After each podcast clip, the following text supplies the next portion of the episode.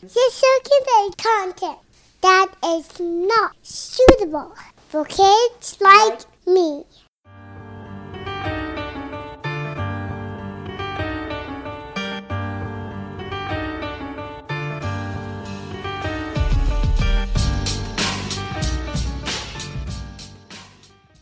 Welcome to Crime Crazy, the weekly true crime podcast with Aaron Pine, And Diana Seacon. where we prove, We know nothing about our legal system. but we're still crazy for a good true crime story. So this makes me giggle because this is not the first time we've done that today. It is not, which is silly because we had to do it to remember the words we say. we couldn't remember what tense we use when we were trying to order business cards. so it and she's like, okay, just do it from the beginning. So we just sat in a little phone booth at work and did our intro to each other. and those phone booths aren't soundproof, so I wonder how many people heard us and we're like, the fuck is going on in Oh, there? so I could hear the the two men that sit with their backs to me. Mm. And then their front, yeah, talking, and I'm fairly certain they were talking about us because we also had the lights out Well, because the light was so so hot. hot. They're and then so at one pretty, but they're we kill had us. three people in the one person room and cupcakes. It was a great day at work. It was a great day at work. So Diana, did you learn anything this week? I did. I learned something really cool. Oh, I'm so excited. I am too. so I I'm sorry. I have to stop you there. Because I just noticed on the back of your notebook, well, on the back of the page that your notes are on, that you have now a pre-printed space for your advice so that you can write it down while we are recording and have appropriate advice at the end. And it is literally labeled advice. but wait, there's more. Oh my god! And then you pre-printed the So I know you guys can't see this. She has she has a line because you know you have to define the different sections of your typed notes Obviously. bound in a notebook by the way. And so she has a line and under the line it says advice and then there's a bunch of lines where she can write the advice while we are recording. And then at the bottom she has the advice that she gives every week printed. So I don't think I've mentioned this on on air before. Uh-huh. I have an auditory processing disorder. I don't remember what I hear. Well, so Like yes, that's fair. like every time you send me a podcast to do a listen, it's a surprise. I love it. You're totally editing from now on then because I get really bored. no, it is a, it is a surprise every week. So that's the thing is if I pull something from my story, I'm going to remember that. But Yeah. if you say something like, "Oh, I want to use that," I might forget it by the end of oh. the podcast. I have no problem with you having a pen and a space to write. what is making me laugh is how formatted it is. this is why you keep me around. Okay, so what did you now? Now I'll let you tell me what you learned this week. Okay, so I learned. So this first part I knew, and I bet you did too. So the Titanic, the ship, Yes, had two sister ships. There were three of them. yes. Um, one was called the Olympic, and one was called the Britannic. Which Right. I always thought it was the Britannia, but I guess I was wrong. Oh, I did too. Yeah, I double checked it because I was like, oh, they just misspelled it. Nope, I've misread it for all these years. Huh. Yeah. So the Olympic was actually the first one to launch, and it went out to sea in 1910. She served in World War One and remained in service until 1935. Once it was decommissioned, the first class lounge was removed. Okay. It is now a restaurant Oh, cool. at the White Swan Hotel in Alnwick in the UK. Oh, cool. It gets better. So the original oak paneling, the stained glass windows, the mirrors, and the ceiling, the revolving door that used to keep the sea breezes out of the lounge is now how uh-huh. you enter it. And the first class staircase are all still in use. They're in this Oh, hotel. wow. They are nearly identical to the lounge that was in the Titanic. It was the same same builders, all of that. Um, and it's believed to be so similar that it's been used in films as the lounge of the Oh, Titanic. sure, sure. And when they found the Titanic, um, in the eighties, I don't remember when that was. I remember when it happened. I just don't remember when it was. Yeah. Um, that was how one of the recovery divers knew what they were looking at with the debris. Is they were able to Oh. match it to Right. this restaurant. That is so cool. Isn't that cool? Huh. So I learned something about the Olympic. Olympic? No. The ship, the Olympic. Yeah, Yeah. Olympic? Yeah. Not not Olympia. Now I've got them mixed up in Oh. my head. You said that and I'm like, no, that's not right. Um and I am just assuming it's true because it was in Devil in the White City. Seems, But seems I mean. I listened to all of the like the end with all the references and the where all of it, so I feel like it's it's true. But that it was actually on its way to help with the rescue efforts when the Titanic was sinking, Oh. and either the owner or the person who designed somebody who was in charge told it to change its course because he didn't want the twin of the sinking ship showing up to try to rescue people like he didn't want them to see the same ship come to get oh. them and so it, Interesting. it didn't. It just went on its way, huh. which I don't know what the implications are there, but it was very tragic to think about. It was, but I mean that happened so quickly. Oh, I'm not sure that. I mean, I don't know. I don't know how close it was, or if they could have made any difference. But even just thinking about like what that would have been like. Right, but even the Would you get on that Carpathia didn't make it there until after it was all underwater. Right. I mean, it was what seventy minutes. It oh, was. Oh yeah, no, I, there was there had been nothing. I think the movie was longer than the. that was my first date with my husband was to go see the Titanic and his brother and his brother's girlfriend or fiance, I don't know what they were at the time, came with us. Aww. Yeah, because we Young couldn't love. drive. and apparently we needed chaperones in the movie theater. I think I saw Titanic with Dave. Huh. Dave, you've been a theme recently. Yeah. Huh. Yeah, no, I think that's totally true. I think we went to- I think uh, us and his girlfriend and one of her friends. Uh, we all went to see the see Titanic. Interesting. Well, that's really cool. Mm-hmm. Yeah, That it- would now that's something I want to do. Totally, I'm going to add that to my list of things to do when I go to Europe. Yeah, I'll have to check out where I don't know where this where Alnwick is. I didn't look that up, but Oh, I doesn't matter. but it's we'll I- figure it out. It's all small compared to like I don't know. I also want to go to California and go do stuff and want to go to you know. Yeah. So if I'm already there, Yeah. it's cool. So, Aaron, Uh huh. did you learn something this week? I did. I well, so I a lot of the things I learned this week weren't really learning so much as like learning things about people and whatever else. But um I so this is also Devil in the White City stuff, but this I looked up to verify that it was fact, so I know that it is.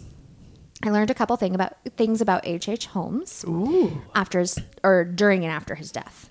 Okay. Okay, so the first one, which is in Devil in the White City, is that when he was buried, he was worried that somebody was going to like steal his body after he was dead, Like he did. like he liked to do, and uh, so he had himself encased in concrete and then guarded and all this other stuff. So, I mean, all, that's yeah. The guards who were guarding him s- took turns sleeping through the night, like because they guarded him all night long. So they would have shifts, and when they weren't on guard duty, they slept in a coffin. Yeah, I guess. What else would you do? I so, but at the same time, I'm trying to figure out how that worked because they were at the cemetery. So was this an unused coffin? Why was there an empty coffin at the cemetery? Well, was there like a mortuary there and Maybe. probably more comfortable than a table? No, yeah, I think that probably sleeping in a coffin would be potentially relatively comfortable. I mean, I need more cushioning than that, but Well, yeah, but I mean, if that the choice if is that's my choice, yeah, a metal table or a coffin. right? Yeah, all right. I mean, at least it's going to be warm and Well, and it was short time too, because didn't he only have the guards until he was It was, presumed to be so rotted that they wouldn't want to? Oh, I don't know. This was the only the only ones I know that like took turns sleeping in the coffin were between the time that he was put into his coffin with cement and they brought the coffin to the graveyard and then they guarded it overnight and the next day they filled the great the double plot with hmm. cement and put the coffin in that cement. Oh, okay. So it was just that night that I know that they stayed all night and slept. I don't know how long how long they guarded after. I- Oh, maybe they didn't then. Maybe I'm thinking of somebody else. But because if he's in cement, like I mean, he's gonna be real messed up if they try to bring him up. Well, right. I More messed up than the cat under my deck. yeah. No big sticky same- sheet in the 1880s. Yuck. Oh God. But at the same time, when I was listening to that part, I was like, but in a way, you've preserved yourself. Whereas Right. if you just rotted or you were cremated or something, that would have deterred people more, I would think.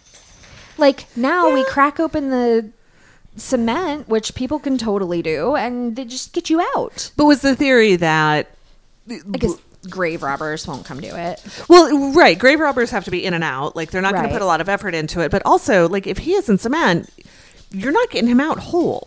Like he's No. not worth anything at that point. No. Um, and I know that there were people that wanted his brain, and that was a big disappointment and all. But at the same time, I know where all of him and the clothes he was wearing and everything else. I mean, I granted not in human form at the moment, but like he's all there, Right. which is just weird. Where is he buried? He is buried. Uh huh. I don't remember. But I thought he wasn't put to death in Illinois. No, it was out east. It was like Pennsylvania, somewhere. right? I think it was Pittsburgh. I think he's in Pittsburgh. That seems right. So the other thing that I learned that was kind of related while I was verifying that the guard sleeping in the coffin thing was like real, um, I didn't realize that when he was hanged, his neck didn't snap, and that he strangled to death over fifteen to twenty minutes. Yep. Holy crap! Not that he doesn't totally deserve that. Yeah. But I can't. Hanging is one of those methods of death that like really bothers me for some reason. Like, I'm not bothered by most of that stuff. Yeah. I don't want a long, slow death, but for some reason, hanging really bothers me. Well, Um, even when it goes well, it's horrifying. it is, And by well, I mean quick. efficiently. yeah, It's So- horrifying.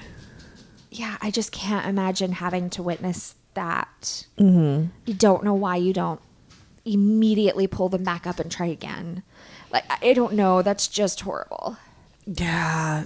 Well, I don't know how if that's how it like there's not a crank on it. No, I I know, but Oh, but then you have to do it again. yeah. Oh man, it's just it's rough. But I feel all over. like if a couple people lifted you back up and you set the platform or however they were doing it back up, right? You could you could try again and be successful faster yeah, than letting the person strangle to death over 15 minutes. yeah. I just Wow. That's rough. It is. Not that he didn't totally 100% deserve it. But Right, still. but still. Ugh. Okay. So, so I have a story for you. Yay. and it is not Nope, that's a lie. I was going to say it's not a murder story, but there is murder, but the point is not murder. I tried to do something different and then people fucking died anyway. Oh, man. And so there is murder, but I just can't trust people. I know, right? So, on August 9th, 1992, I was 10. That is the day before my sister's third birthday. Oh, uh, Who doesn't listen to the podcast? Oh. It is 10 days before my grandmother and cousin's birthdays, but I don't know which birthdays because I'd have to math. And I'm not doing that. Yeah. In Seattle, Washington, on August 9th, 1992, three churches caught fire. And the fire departments came out um, and they were just just destroyed, just burned to the ground. So one of the churches was Trinity Lutheran. Actually, all three were Lutheran churches. Wait, what variety of Lutheran? I have no idea. Were they ELCA? I, I don't know. This is important. It is not important to we the have a list. It. We have a listener to whom it will be very important. Well, there are about to be a hell of a lot more churches. So I bet we cover all of them. um, they were some sort of Lutheran church Hopefully not ELCA. with a Reverend Rouse. Um, and he decided that they were going to conduct services anyway in the parking lot the morning after. So while all the investigation is going on, and they this was another thing I learned. Uh, they brought out arson dogs. I don't know why I didn't know there were arson dogs. It totally makes sense. Wait, I didn't know there were arson dogs. arson dogs. They sniff around for accelerant. Like, why would you not use a dog oh for my god! Why have I never known? it? I know. I think that's what we really learned this week. right. so they're having their their service in the parking lot. I'm certain. I mean, it doesn't matter what they're talking about, but um, I, I'm guessing the fire, Jesus. right? Probably. Maybe both. Um, so the arson dogs were were sniffing around looking for accelerant and you know any other evidence. Um, they sniffed around. They had investigators there. Um, they could not find any trace of an accelerant used in any of the fires. What they did discover is that in all three cases, which all the churches were burned on the same night, in all three cases the fires were started the same way and in the same kind of place. Okay. So it was about chest height um, and just on the side of a building. And from what they could determine, just with like a cigarette lighter, just they just started a fire, And right? they like burned the ground. and they burned the churches to the ground Wow. with no accelerant, and they didn't start them inside or like catch paper on fire and shove it in, or they just Wow. caught the buildings on fire. So, uh, which I don't, that part blew my mind. And I looked Yeah. at pictures of how they determined this, and it's so obvious. On the corners of these buildings, there is a huge black, like circular mark where they caught the church on fire, and it's much darker than everything that burned around it. And it is, it's like you reached straight out and lit it on fire, and then it just went up. Wow. Yeah. So I guess really good at choosing flammable locations on a building or flammable buildings Yeah. or like you have you have to know something. I don't I have trouble starting bonfires. I was gonna say like sometimes the candle lighter escapes me. yes. right. I could not I don't know that I could successfully light a building on fire from the outside at all. No, Maybe not with an accelerant. I'd probably end up spilling it on myself. Oh, 100%. I would die in the attempt. But I mean, like inside, okay, I'd probably go for like curtains or something. Right. Or like I mean, depending on the age of the church, like the wooden pews, although varnish, maybe they wouldn't go up so nicely. Well, I know they might. I mean, that could act as an accelerant, right? I'm thinking like the like the old heavily varnished, Super like they've been over the years. Like it'd be hard to get Um, through, but yeah, Well, yeah, but a lot of pews, I mean, depending on the age of the church too, are like ours were like essentially, they were upholstered, but it was basically carpet. yeah. But I guess it was probably also like a polyester or like a nylon carpet, which Yeah. wouldn't be, it would melt, but it wouldn't. Well, the other thing with Lutheran churches is they tend to be a little bit more. Eh, and again, I grew up here, which is Scandinavian and heavily Right. Lutheran, but they tend to be a little bit more modern and a little bit more spare. Right. Whereas when you think of like a Catholic church, like there's lots of stuff. Stuff. But all of that is still inside, and all of these fires were lit from the outside. Like they walked up to the corner of the building and caught it on fire.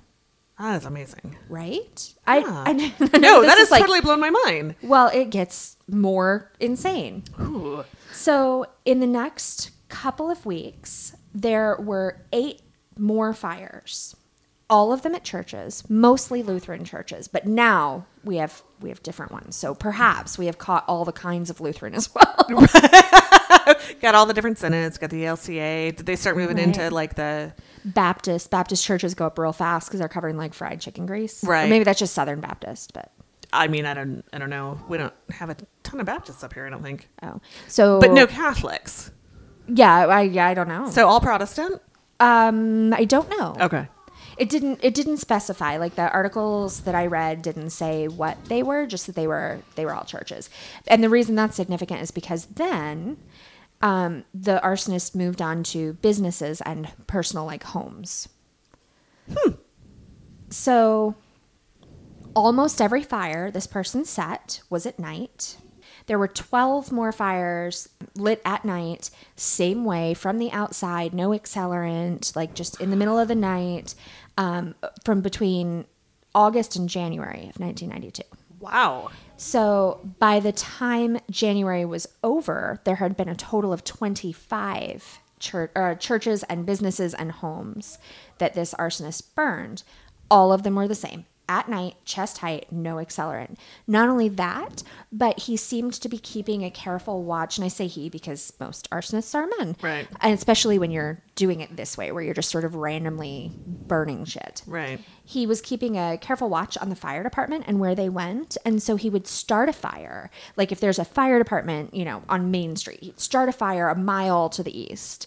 And then when they were almost to that fire, he would be, so he didn't stay and watch, which is unusual for an arsonist. It is. He'd be on the other side of town lighting another fire so that by the time they got there, they were already late to this next fire. And he'd light multiple Oh, ones in the night and just let them run around and try to put all of these things out. So the the city had a huge issue and like so far nobody had been hurt in any of these fires. Like everybody managed to get out even though they were often occupied especially the homes. And there was an interview that i watched on forensic files actually where one of the women that got out of one of the houses she and her roommate were home and i think she was maybe in the bath or, or something. And she got out and there was smoke and heat and so they tried so she went and got her roommate and they tried to leave walked out on the front porch. The whole front porch was just in flames oh. And so she said it was just this like this split second decision. And they they chose right and they managed to get out through the back door. Mm-hmm. But you know she could have tried something else and then it she would have only had one chance to make the right choice. Right, but I suppose without an accelerant, I mean, not that fire is slow, but it is slower. Right. Like there is more chance for people to get out. Yes yeah if there's not they had better better odds. Yeah. Well, and there's just one ignition point in all these fires, so it all they couldn't have known that though, so it would still be Well, right, right, know. right. But they did stand a pretty good chance because, like, presumably by the time you notice there's a fire, it has engulfed one corner of whatever building you're in. Um, so yeah, so people people managed to get out, But also well, smart on his part because if all he wants is is the fire. to, to light the world on fire, Yeah. you know, then Well- he doesn't want to add murder. no in there. yeah he didn't seem to be he didn't seem to have a whole lot of a message other than he started with churches specifically lutheran churches um, lots and lots of fire and he didn't injure people he just destroyed shit um, and apparently was like magic with fire Yeah, apparently. so the city, in an attempt to get this under control, had to form a task force for this incident um, or this series of crimes. And they actually used like criminal profiling for one of the very first times that it was ever used. And of course, what they came up with actually, I bet, how about you guess? What do you think was the profile? Describe the individual they thought they were looking for. Ooh, um, I would say single white man, twenty-five to thirty-five. Um, not college educated. Maybe went and dropped out, but didn't finish. Um, some kind of blue collar job. You're pretty damn close. Not a native of Seattle. Ooh, why not a native of Seattle? Too many fires. Oh well, though. I mean, I'd like to burn down some things in my hometown. I yeah, I don't know how I feel about that. So what they said was white male, um, late teens to early twenties. They thought he was younger than than what you described, because he was more reckless. I think. More reckless. I'm gonna add gay. Ooh, why gay?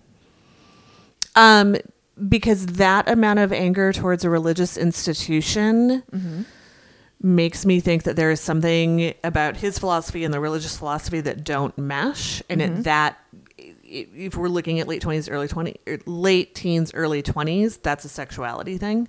True, that's a good time. and the Lutherans that. at that point, I know because I used to work for them, uh, were not officially cool with homosexuality. Right. Um, so interesting that you say that. That is not, to my knowledge, the case, nor was it something in their profile, but it's pretty close. So they said late teens, early 20s, um, that he was probably a salesperson or a delivery person because he seemed to have really good knowledge of the geography of the area Yeah. and and was mobile. that he was very smart but not successful. That so like going to college and dropped out. That he had experienced some sort of loss or trauma recently, Okay. and that he probably had problems with drugs or alcohol. I think they always just throw that in. I mean, I feel like most of this, they're just like, well, obviously something upset him. And I mean, it's all kind of common sense, but at the same time, also accurate. So, anyway. Um, so they came up with this profile. They started kind of trying to narrow people down, like look at suspects. They were not terribly successful. So, fire number 28 was the first time he made a mistake. He left a couple of fingerprints on a windowsill near where he lit the fire. Hmm. They ran his fingerprints, no hits, so he had no criminal record. Um, fire number 42 Holy shit. he lit somewhere where there was snow on the ground. And they found in the snow near the fire human urine. And so they collected it. So glad that's not my job. Yeah. Although it kind of is because diapers, but still. At least it's a little bit more contained. Yes. Well, they collected it and they tried to get epithelial cells to have a DNA profile, but unfortunately, with the amount of urine that they were able to collect and the fact that it was in the snow, it was just all too diluted and they didn't find anything. Mm-hmm. So that was not terribly successful. On September 22nd, 1992, there was the first murder. So on September 22nd, he lit a senior citizen home, like a nursing home, on fire. And three women did not manage to make it out in time. So obviously, I mean, all of his other fires, he'd lit them with people home, but they were younger and more able to get out, more Right. mobile. These guys were not. So it was not an intended murder, but he killed three people. And their names were Bertha Nelson, who was 93, Mary Doris, who was 77, and Adeline Stockness, who was 72. All died in the fire. So, one of the investigators that was on the task force after these women died was so frustrated with his job and so upset that they hadn't been able to prevent. Because, I mean, they, they had a good long stretch, not long so much in days, because it's still only been a handful of months, but, you know, 42 fires and no, or more than 42 fires and no deaths. He was so upset that he actually became suicidal at that point and, and didn't want to continue living or working the case or anything. And he did, he, he's still around. So he managed to overcome that. But I I, suppose that is a losing your faith in humanity Well, moment. right. And like you have one, if you're on that task force and there are these, this many fires, like that's your whole life. Yep.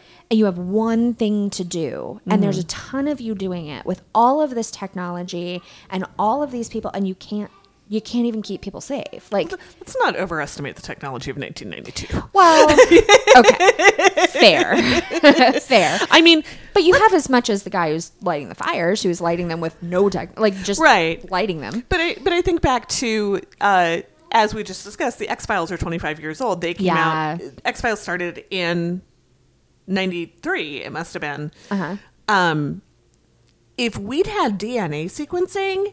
Yeah. That show would have been a six episode like mini series. yeah no that's true that's Guess true what? Scully's not an alien. Scully is an alien.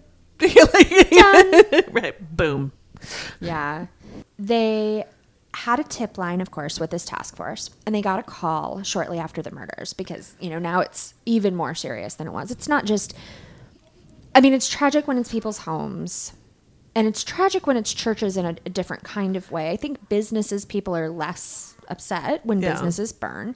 Um, but when somebody dies, now it's a really big deal. Well, and when it's a retirement home, yes, like three like, grandmas died. You know those people can't. right. You don't go to the home because your mobility is excellent. Right. Right. Yeah. And I don't know how many people were living there. That would have been an interesting thing to look up. Like how many people did they managed to get out? Right. Because I bet that was also really, really hard, not just on the investigator, but like the staff that were there and trying to get all of these people out and had to leave people behind. I assume that's basically what happened is at some point they couldn't go get any more people Yeah. out.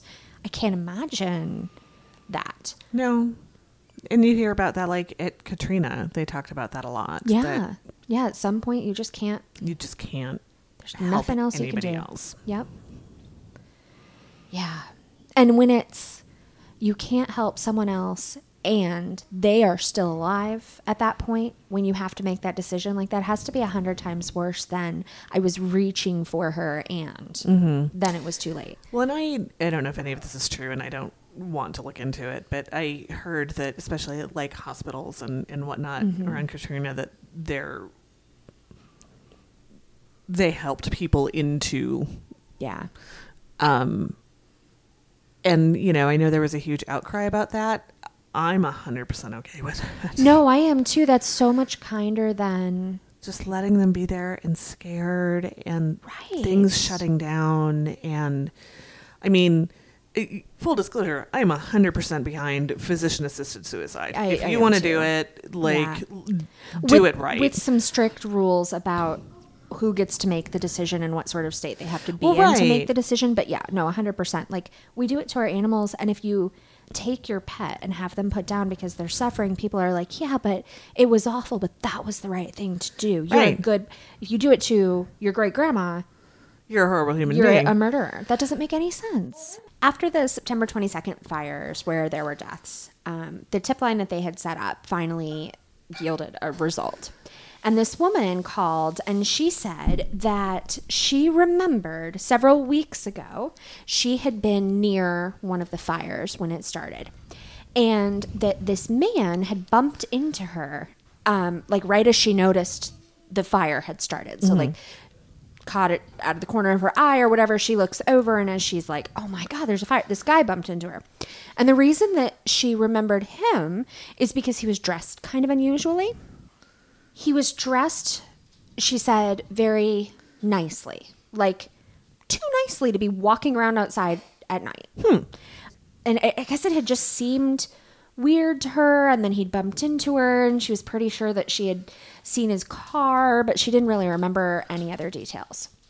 So the police decided, or the task force decided, to do something kind of unusual, which was hypnosis. hmm And the problem with hypnosis is multiple well, okay. the legal issue with hypnosis is that it's not admissible. right And not only is it not admissible, but once you hypnotize somebody and then question them about the event, event, they are no longer a potential witness at all. You can't Oh. use their testimony. oh Yeah. So, um, because they could have all of these like fabricated memories. And so now they're not a good witness, even if they just talk about the things they remembered before hypnosis or outside of like, you can't use them at all anymore. well and that was right around the time that like that recovered memory stuff Yes. was a big deal a big problem. Yeah. But they had no leads. People were now dying. There had been, you know, 50ish fires. It was it was a big problem. They had to do something. So they were like, "Okay, we don't care if we can convict this guy. We need a lead. He's set all these fires. Surely there will be evidence. We just we've got to find him." And so they decided on hypnosis. Um, it was one of the first times that they ever did this. They called it forensic hypnosis. So basically, like for a crime. it, it wasn't any sort of special whatever. But they took her in and they did hypnosis and they they recovered or helped her recover some memory. So what they did was they had her focus on some of the things that she could remember, some of the senses. And her triggering sense was a smell. Like she smelled um oh, I don't remember what it was that she said she smelled. It was maybe like a, a car exhaust or something. So it wasn't like he had used an accelerant in this one and she was smelling, but it was just something else that was in the area when this incident happened. And once she focused in on that, she started to remember some things, kind of relax. I think I think that all makes sense and I totally buy it. Like hypnosis mm-hmm. in general, sure, it's like a placebo and it's going to work if you think it's going to work kind of thing. But there's there's something to hypnosis yeah, relax and then focus on something a little bit outside. Yeah, of course you're going to be able to to come up with more. But there's also something about smell. yes, Like even as poorly as I smell, um, I have my grandparents' Christmas tree and Christmas ornaments, yeah, and I didn't put them out for years because I had cats and a job in health insurance, so I wasn't home around Christmas much. Yeah. Um, But I remember the first year I opened them up after Liam was born, and it smelled like my grandparents' house. Yes. And I could not tell you what my grandparents' house smelled like. I would not have even told you that my grandparents' house had a Had a smell, smell. Mm-hmm. until I opened that box 20 Yeah. years later. Yeah. Yeah. So that's what worked for her. Um, and under hypnosis and with this scent memory and everything else, what she remembered was he was a tall man. His hair was like brushed back from his face. Um, he had a sedan that she was pretty sure was like a dark blue. It was the middle of the night. So Yeah. um, he was very clean. He was also very drunk. And she could remember a couple of characters on the license plate. She remembered K, 4, and N. And that took a lot of doing. Like she remembered K, and then they had to keep coming back to it. Eventually, she also remembered 4 and N. So they brought her out. They talked to her, whatever. Um, later, they brought back a, a sketch artist and they had her go back under hypnosis and describe the guy. So then they did something else I didn't know that they ever did, which is they released the sketch that she created, but they also released two control sketches that were not related mm-hmm. so that if there were false tips and reports, they would know, they'd be able to weed those out. Ooh. I didn't know they did that. That seems like counterproductive, but That's really clever, sense, yeah. right? Like, okay, well, there are two thirds of them. We know they're not real. Like now we only have this this pool to choose from. What if they accidentally drew somebody who's totally real and everybody's like, oh, arsonist? He's Right. like, no, that's not me. I don't know how they got it. yeah, I don't know. I mean, unless they um like sketched one of them or like yeah. you know something. It would just be terrible if it's just just by happenstance. right, right. they used an old one from some guy that they killed. right. Yeah. So at that point, they released the profile to the public. They released the three sketches to the public, and they waited for more tips. And they got one. A man named George Keller, who was like in his 50s or 60s, saw the sketch on the TV and thought, he looks really familiar. So he went to his office. He owned a business, um, an advertising agency and he went to work and he started pulling up cell phone records of all of his salespeople and found that the person that he thought the sketch looked like had one of their company cell phones and the cell phones had been had made calls in the areas where these fires had been lit. So he was like doing his own detective work before he even called. Right, but also 1992, Salt Lake. Yeah. Nobody had cell phones. Yeah, I yeah, apparently. Yeah. Well, no, I'm sure it's something like like that makes sense, but like those were still new. yeah. Well, he also looked at credit card records for his corporate cards, and sure enough, same thing. Those had been used oh. in the areas where the fires were. Oh. You can't The use your corporate credit card when you're all drunk and lighting fires. You got to use your own credit cards.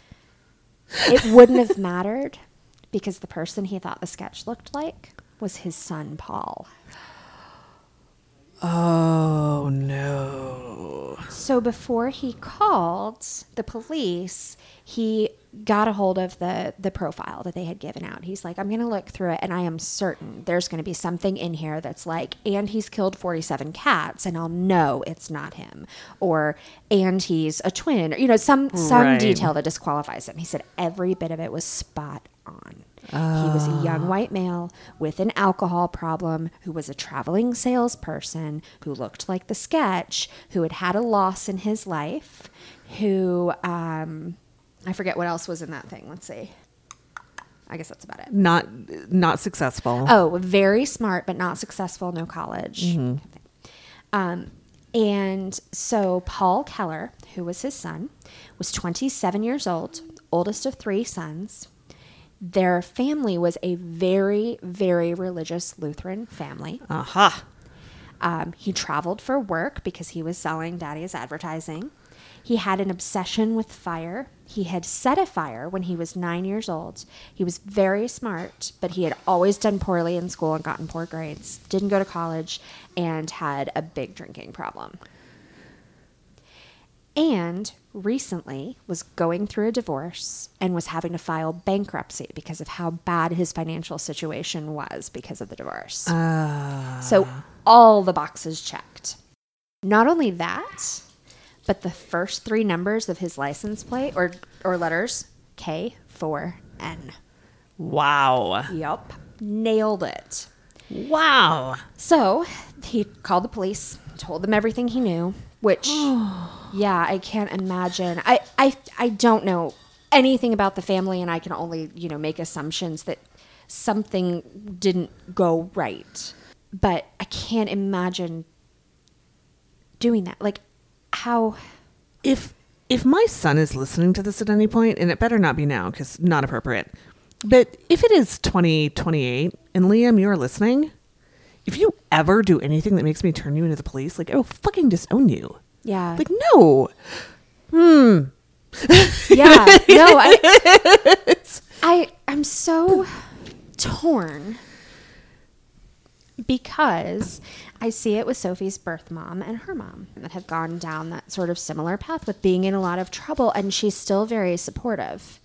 And I can't, on the one hand, her kids aren't bad people, and like this guy, I think he's a bad people. And and I'll get Yeah. to a little bit of that, like even more so than the fact that he lit all these fires and killed some old ladies. Like he was a bad people, but so it's nice that there is somebody there who's going to love you and be supportive. On the other hand, I'm not sure if she's really doing them any favors. Well, and there's a uh, kind of a line too, because I, you know, I say this now as a mother of a well-behaved nine-year-old. Right. I will fucking disown you. He's still my baby, Right. and he's my only baby. Yeah. Well, no, and so Tyler is at the age where if he wanted to get into some trouble, I mean, he's off at school right now. He could totally get into some major trouble. Yep. He could go out drinking and kill a bunch of people. He could, I mean, there's all kinds of things that he could do that aren't even like bad people things, but even, Does he even if he did, no. Not a challenge. No, not a challenge. no, he doesn't listen. But um I don't know. I mean there would be a line where I 100% am not going to pay for an attorney, but I'm not sure I Right. wouldn't still put a little bit of money on your commissary once you're in prison. Right. And and Oh, answer yeah, I'm your not gonna phone bail you calls out, and but- write letters. Right, like I'm going to let you go to prison. Yeah. You you deserve like if you've done this, there's nothing I can do for you. Even if I No. wanted to. Even if I wasn't like, "Oh my god, that can't be my kid." Like So yeah, that's where you should end up. Which I think is in a better place, by the way, when you say, "Oh my God, that can't be my kid," versus, "Yeah, Yeah. so the police, when he went to the police and he told them all the things that he knew, the police were certain they had found the right guy, mm-hmm. but they couldn't use the witness evidence. So the license plate is out, the ID is out, the I mean, like basically everything they had is out.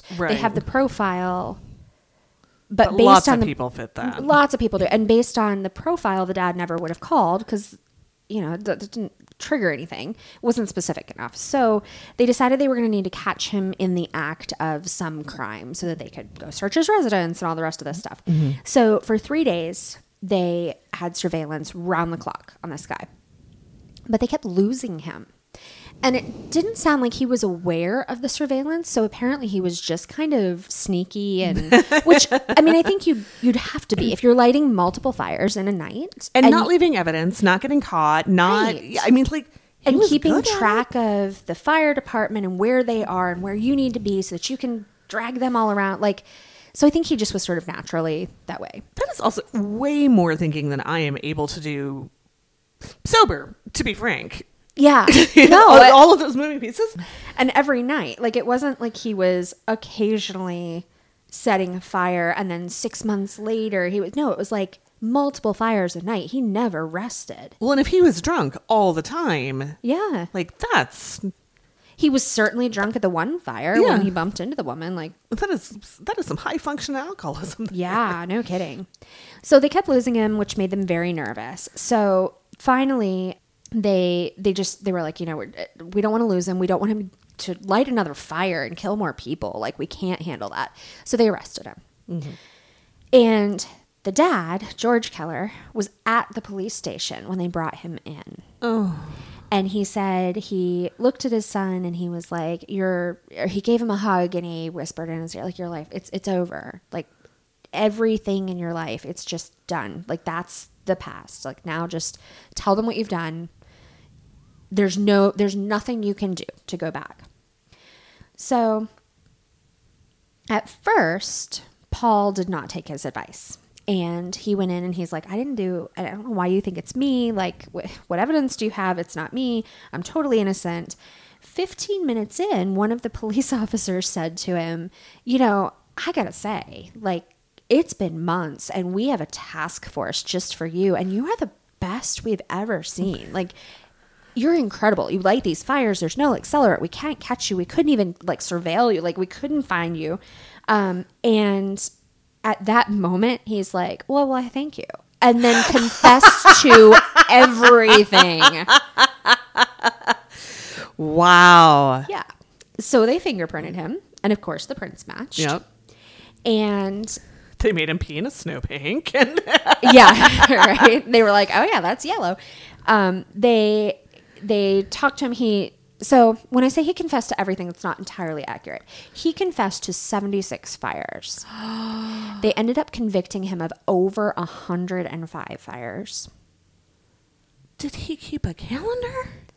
I I mean, I sort of assumed that he confessed to seventy six because that's what he remembered. Like, Right, but that's a lot of remembering. and this was just That's what I'm saying. Did he keep a calendar? I don't I don't know.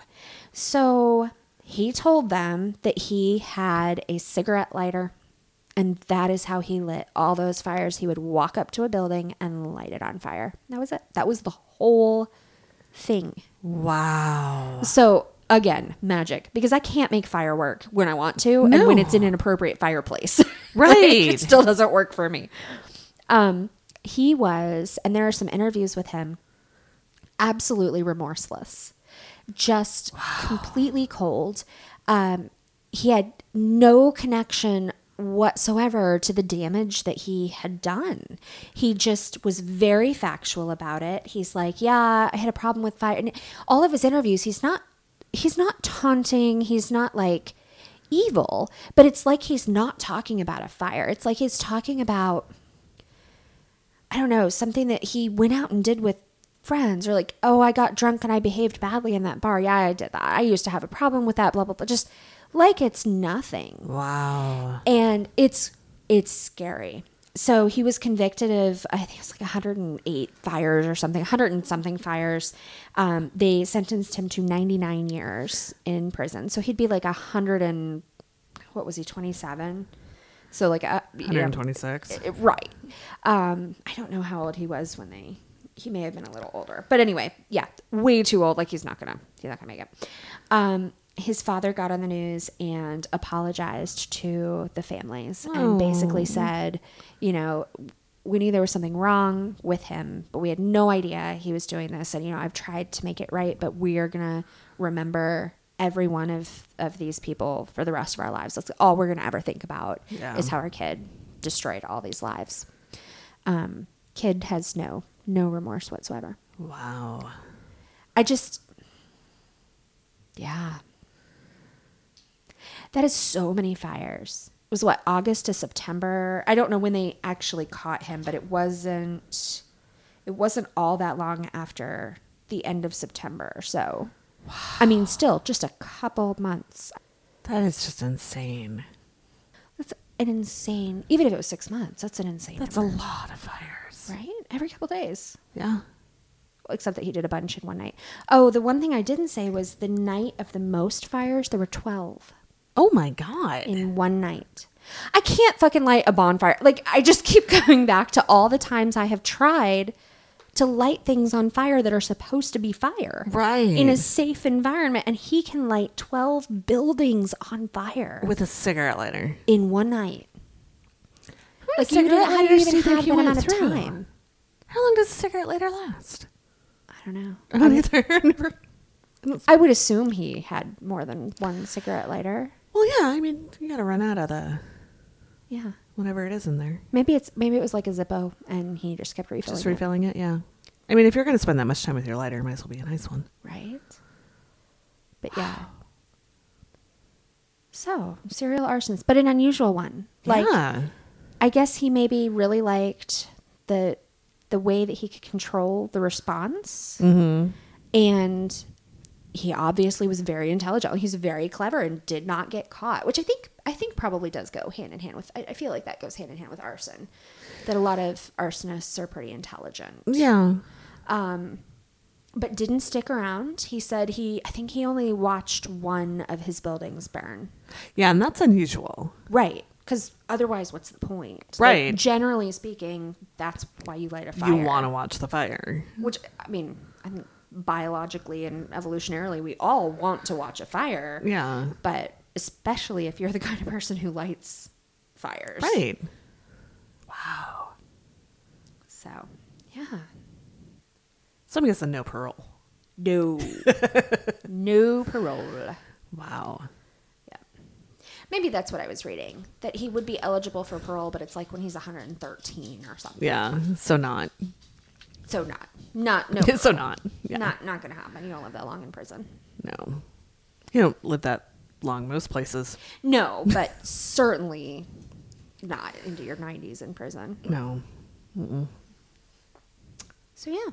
That's my serial arsonist. Wherein I learned about arson dogs and I learned about um decoy sketches. Yeah, that's pretty cool. Yeah, and apparently some people are magic with fire.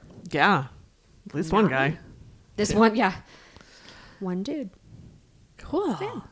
Do you have a story for me? I do. I have a story for you, but first I want you to close your eyes Oh God. Okay, I'm trusting you.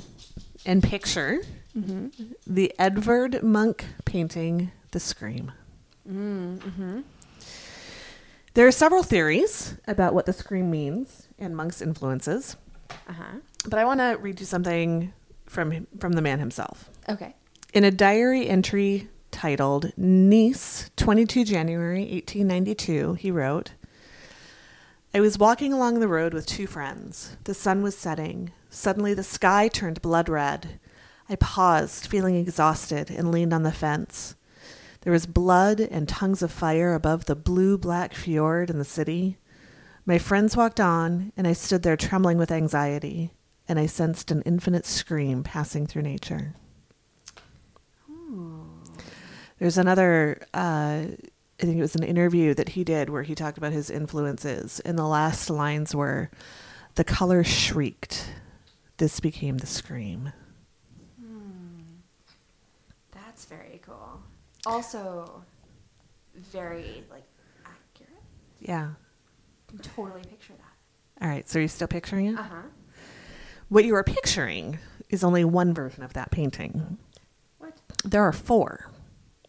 There are four different versions of the scream. They were painted between 1893 and 1910. Two of them are painted, and two of them are pastels. Okay. Um, one of the painted versions is owned by the National Gallery in Oslo. That's the 1893 version. The Munch Museum, also in Oslo, owns the other painted version, which was painted in 1910, and a pastel from 1893. I'm totally looking them up. They're pretty cool. Uh, and the second pastel, done in 1895, was sold in 2012 to financier Leon Black for one hundred and nineteen million nine hundred and twenty-two thousand six hundred dollars. okay. At some point, like, why six hundred dollars? That's when the other person stopped putting their little placard up. I guess so, but like, that's such a random. I just I was waiting for cents. Well, right. That's, I sort of expected it to be like something ridiculous and And arbitrary. 37 cents. Right. Uh, that was the fourth highest price paid for a painting at auction. Wow. In 1895, Munch created a lithograph stone of the Scream, and about four dozen prints were made by him before that stone was resurfaced by the printer in Munch's absence. No. Right? What? Why would you ever do that? So much to my personal dismay, these paintings don't travel very much. There was a Munch uh, exhibition in the San Francisco MoMA last fall that I went to, and I was like, "Is the Scream going to be there?" Since and it was not. They don't travel. I know. I was really disappointed, but I also had never really looked at the rest of his art, and now there are two hanging in my house because I liked it a lot. That's cool. Oh wow, his um Is that the 1910? Yeah, they're very like they're They're different. Exactly, they're the same, but they're very different. Yeah. So the the one that you are probably picturing is Yeah. the 1893. That's the first one. Yeah. Well, actually, it might not be the first. That might be a lie.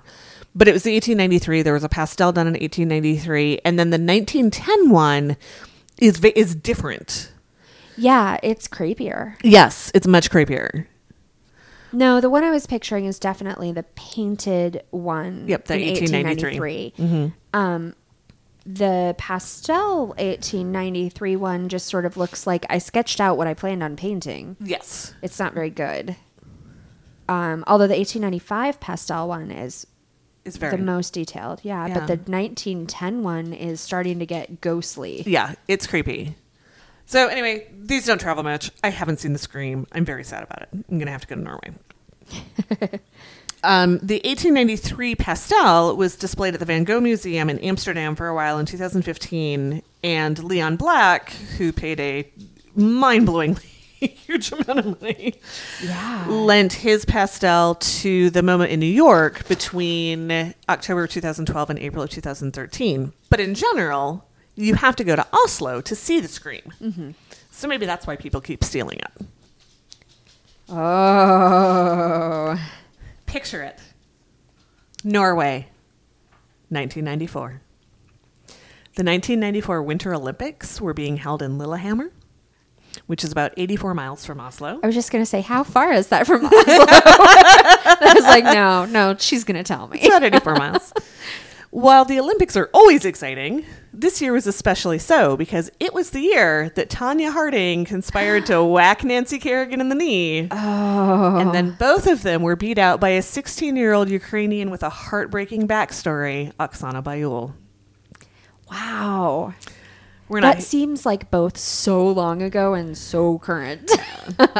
yeah. I'm not here to talk about sports. Thank God, because that is not this podcast. I am never anywhere to talk about no, sports. no, no sports ball. So, since Oslo is so close to Lillehammer, the city prepared for the huge influx of visitors that it figured it was about to receive. And one of those preparations was undertaken by Norway's National Museum. The museum put together a showcase of Norwegian culture, and they moved the Scream from its usual place on the first floor. Note to all of the Americans, that's actually the second floor. Right, because it's not the ground floor. Tis- yes. Yeah. So they moved it from the first floor down to the ground floor to a, a they gallery moved down it there. from the first floor to Right, the first floor. To the first floor. While it's generally acknowledged by folks that run museums that those first floors are hardest to secure, the gallery looked at their security setup. They figured that their cameras and their alarm systems and, and all that were, were sufficient to protect their Yeah. treasures. Yeah, they were wrong. of course they were. At 6:30 a.m. on February 12th, 1994, the same day as the Olympic opening ceremony, Oh, very clever. the museum's alarms went off. Yeah, but 6:30 in the morning. Wow. Yeah. The alarm alerted a guard, good, who called the police. And the police arrived within minutes, but it was too late. Oh my gosh. Footage from the security cameras showed two men climbing a ladder on the outside of the building, falling off the ladder, climbing up again, Oh my gosh. smashing the window, cutting the scream from the wall with wire cutters, oh my gosh. and retreating back outside. The entire operation took 50 seconds. wow. Also, I have a picture. Oh wow. That's the ladder. So And also, like, for those of you listening at home, this is not really a true ground floor. No. This is a good half story up. it is. Yeah, it's definitely raised. Yeah, there there is a tall like I'd fall off that ladder. well, especially at that angle would be very challenging. It would be very like challenging. A ladder straight up and down would be easier. well, and there's snow. It's February. Yeah, no, Like, it- it could have slid. But also, insult to injury that your thieves, who still took under a minute to steal something from your amazing security system, couldn't climb a ladder and they Right. still managed. So the thieves left something. They left a postcard that said Did they leave the ladder? they did. Okay, I was Yeah, going to say no, they they- left a couple things. They left a couple things. the postcard. They left a postcard that said, "Thanks for the poor security." Wow. I also saw a translation that indicated that it said thousand thanks for the bad security. Oh my god! I don't know which one is correct. Either way. Right, pretty like, great. Whoa. So uh, hours later, the museum's director, Knut Berg, Uh huh. I'm guessing on that one, told the press that it was impossible to estimate the value of this painting and that the scream was, quote, Norway's most valuable, Munch's most renowned, and it would be impossible to sell. Because there's no resale market for a painting this famous. And because the Olympics were literally starting that day, it was speculated that it was a, uh publicity stunt. Oh. A few days later, a Norwegian anti abortion group claimed responsibility and said that the painting would be returned if Norwegian television showed an anti abortion film. They didn't. They weren't. Yeah, that's just um Weird. Yeah. The government also received a demand for a million dollars in ransom, but they refused to pay because it couldn't be proved that it was legitimate at all. Right. The National Gallery turned to Scotland Yard's Arts and Antiques Squad for help. It turns out British police are heavily involved in tracking down stolen art in Europe, mostly because about 60% of it ends up in London. Really? Yes, they've got a huge stolen art squad. Wow. Yeah. I'm learning too much stuff tonight. I know, there's so much learning. So the painting's considered unsellable. Right. Too famous. Who's going to buy it? That's crazy. Right. You can't yeah, you can't Right. claim that it's legit and show it off. Well, and you can't like go to somebody on a street corner and be like, "Got the scream."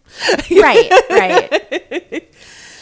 Um, so it's unsellable, but the police were concerned that thieves would destroy it. Right, because it's unsellable and they can't return it. Right. What else are you going to do with it? And this concern was heightened because they found four pieces of the frame that had held the scream oh. at bus stops and other places around Oslo. Oh yeah. They also found around one of those frames a cryptic message that might have been a ransom note. It was a little unclear what what that might have been. Interesting. So these British detectives posed as, posed as art dealers. And through their networks, they were able to get in contact with the thieves and they began negotiating a sale. And there's actually an interview, uh, it's a BBC interview with one of the de- detectives that worked on it. Uh-huh. And he talked about, um, you know, they kind of activated their underground networks, Yeah. but they also worked with the Getty Okay. and they uh, got help from the Getty to set it up like these detectives were buying art for the the Getty in Europe. So Oh. kind of legitimate, not a private, you know, yeah. not a private collector. Right, not some rando who very well is an undercover detective. Right. No. So they like, like they set up this whole thing, legitimacy. There was a lot of relationship building between these guys and the people that had, that had the painting. Like they got vouched. Like it was really intricate. So after a bunch of wrangling, a bunch of this relationship building and whatnot, the art dealers were invited. I saw two different things. Either the guy that was interviewed said it was the summer home. Something else said it was like a summer resort. Okay. Whatever. They were invited to the summer house of one of the thieves in. Oh Christ. uh-huh, uh-huh. That's what you get for choosing a hard country. You would think, having lived in Minnesota most of my life, that I could pronounce some Scandinavian things, and I can't. So I, I did make Google translate her like pronounce this for me. I believe it is Ushgorstrand, wow. but it looks like Asgard Strand. Oh, And isn't Asgard like? yeah. Yeah, okay. How do you know that? Liam watched a lot of um Superhero Squad. I gotcha. Was that what it's Gotcha. called? I don't know. Superhero Squad. Yeah. You can picture the song. All right, so I have a question about this deal, though. Mm-hmm. I don't know if you know or if I'm just missing it, but so they were pretending to be from a legitimate place, Mm-hmm. trying to purchase art. Were they telling the thieves that, like, yeah, we know it's stolen, but we want to buy it anyway? So I looked for a really long time about details about the investigation, how they found these people, how they partner with the guy. Like I look, there's nothing. Well, no, the I most you don't want to give away those right secrets. So the most detail was actually in that interview that I saw that- from the BBC, and it was like three minutes long. Yeah. So still not much detail, but every story I read, everything I looked at, just glossed right the hell over. It went from painting stolen, painting recovered. right. Sorry, I didn't mean to. We found it. I mean, they found it. I had nothing to do with Right, it. right. No, I just, I guess I was trying to think like, if I'm a thief, I assume the person I am selling to is aware it is stolen Right, but because they were it's unsellable. they were also desperate. So they started out. I mean, remember that not too long ago, a s- sketch, a pastel of this painting sold for over 116 million dollars. Right, right. These these dumbasses started out saying we want a million for it. And the detective was like, I ain't paying a million. It's stolen. And they got him down to 250,000. Oh my god! wow. So they knew they couldn't sell it. They weren't going to make a ton of money. Like it was going to like they just they weren't they weren't good at what they did. Well, right, but I just like if I'm selling to a private collector, I assume we all know that this is a criminal activity and that they can't tell on me because they are engaging in a criminal activity. Mm-hmm. But if I'm selling to a legitimate place, surely they know it's stolen because they would know that kind of stuff. Well, or did they try something to the effect of, you know, this is a lost Munch that w- wasn't in a museum. My granny had it in her attic. You know, I don't know because again, there's there's nothing detail. about how this went well, down. or maybe even like, hey, we're not going to ask any questions. We're not going to try to. We just want this, and Yeah. we'll we'll pay. We'll pay for it. right, Not that much. Right, not that much, but you know, like I'd like a bargain on a my decent please. house. yeah yeah um so they were invited to this summer home and the painting was being stored under the carpet in the kitchen Oh my god, that kind of makes me sick, and I don't even care that much about art. no well and the, the detective apparently the way to get to it was like down through it some like kind of a cellar hatch in the kitchen. Yeah. And the thieves were like it's down there like go ahead and get it and the detective was like no this is how you end up serial killed you could Yeah, no, right? like, look, I am not sure what else is going on here, but I know I'm and not going down there. He said something like, "No, no, no, this is no, no, no," and the the thief was like, "Oh, yeah, no, I got it. Like, You're right. That's not cool." You should you shouldn't do that. Good- Good on you. Yeah. so the detective uh, did note that it was fitting that the painting was recovered in Oskarstrand. Uh huh. Asgard Stan. Sure. because Munch once owned a cottage there, and he painted lots of his famous works there. Wow. Yeah, They brought it home. they did. accidentally. Thereby completing the karmic circle. There you go. what is that from? That is from my orientation speech. There you go. I'm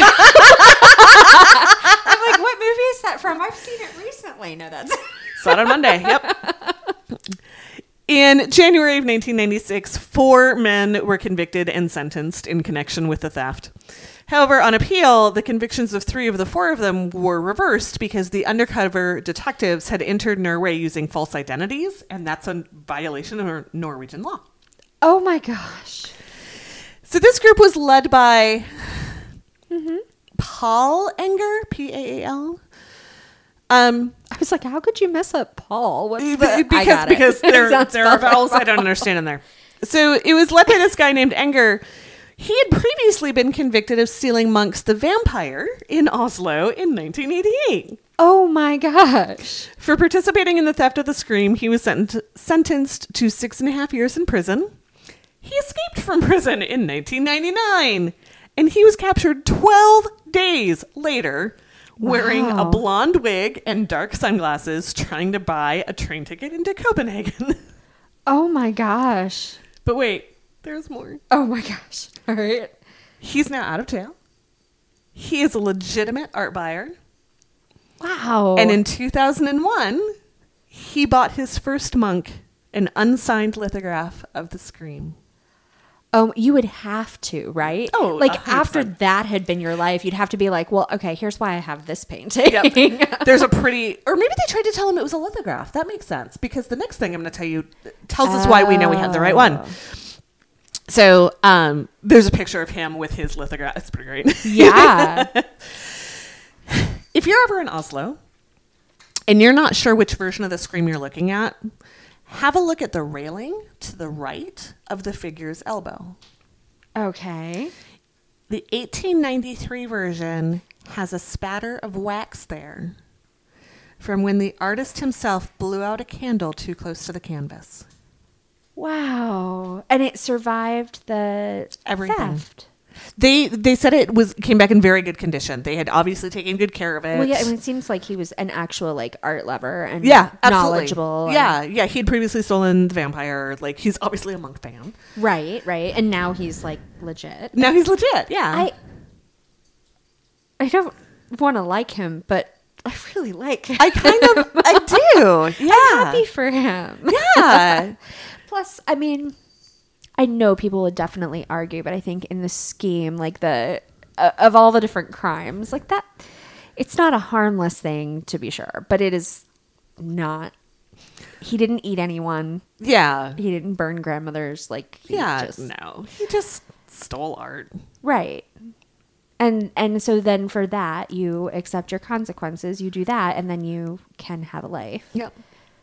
And also, the, the scream has been stolen again. I went on the the lam for about three years in the early 2000s. Oh man. I think that was that might have been the 1910 version. Um, Mm, yeah, But I yeah. guess if there are if there are multiples, the uh, chances that it's going to be stolen increase. The I believe it was the 1910 version that was stolen, and it was stolen along with another Munch painting, and I don't remember which one. But when they were recovered, they were hung together in the National Gallery under a lot of like heavy plastic. right, uh, even more security than they thought they had to begin with. I had to look up a picture of this, and this is just a print of it, but you can see the wax on the print. Mm-hmm. That's really cool. And that's what the the detective that they interviewed said that that's how he knew it, it was the real one. It was the one they were looking for. Is when he had studied up. That is what he had noticed. That's kind of the tell on on that one. So cool. Mm-hmm. Have I ever told you about why I love art? No. In the Minneapolis Institute of Arts, there's a, a room that's impressionist because that's really what I like is kind of the, the impressionist and post impressionist stuff. And there's a Van Gogh. It's one of the olive trees ones. Uh huh. And paintings aren't painted in rectangles. No. And the way this painting is framed, you can see the raw canvas along the edges. Uh huh. And Van Gogh took that. It looks like cardboard. Yeah, that's what all of these say is like cardboard. It's it's cardboard. And he put paint on it. Yeah. And he made magic. Yeah. And that's why I love art. That's cool. My guy made magic with fire. Fire is also magic. True. But not not the same. See, now I have to look up the Van Gogh. I've, I've been sitting over here looking at art the entire time you're telling the story, mm-hmm. which really, I, I would advise everyone to go back to the beginning and start over and look at art while she tells the story. if you aren't already.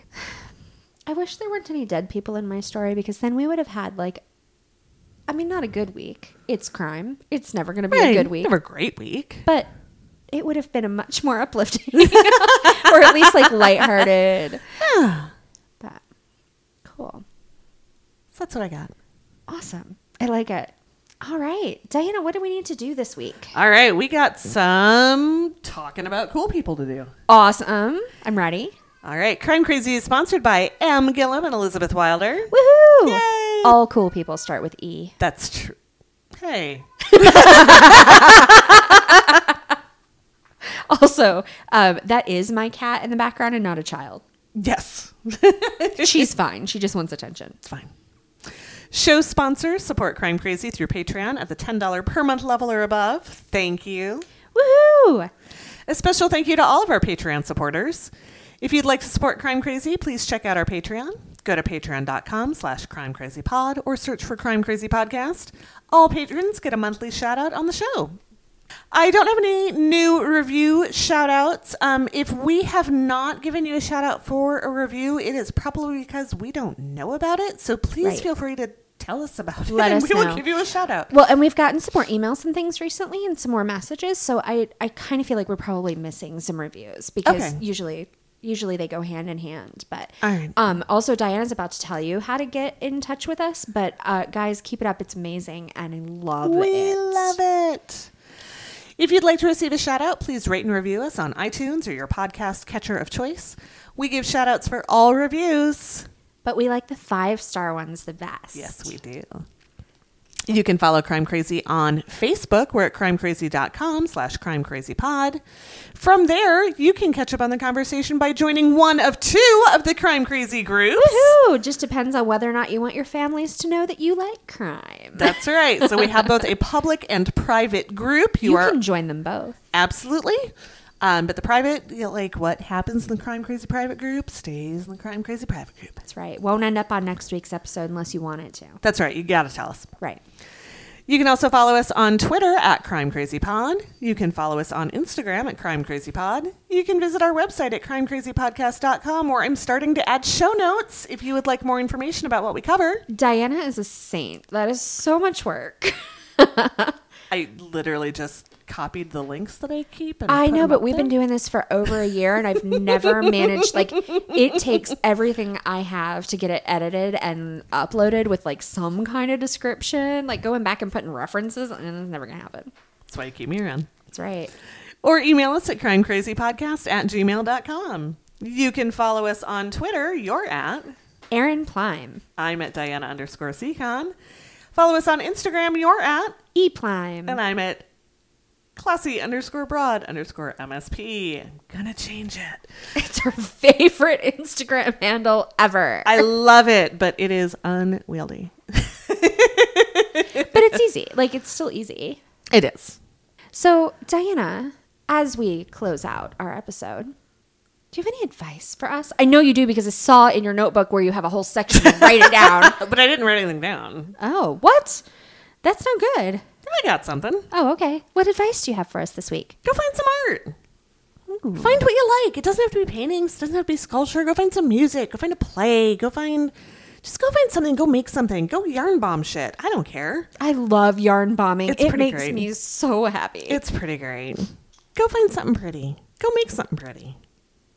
Definitely. I like that advice. I think I'll do it. Yeah. I think when we're done here, I'm going to go bullet journal, which I is think- kind of like art. It is. It is like art. Your journals are art. My journals are, are doodle-tastic. they are. Call your people Yes, call your people. and don't end up on next week's episode.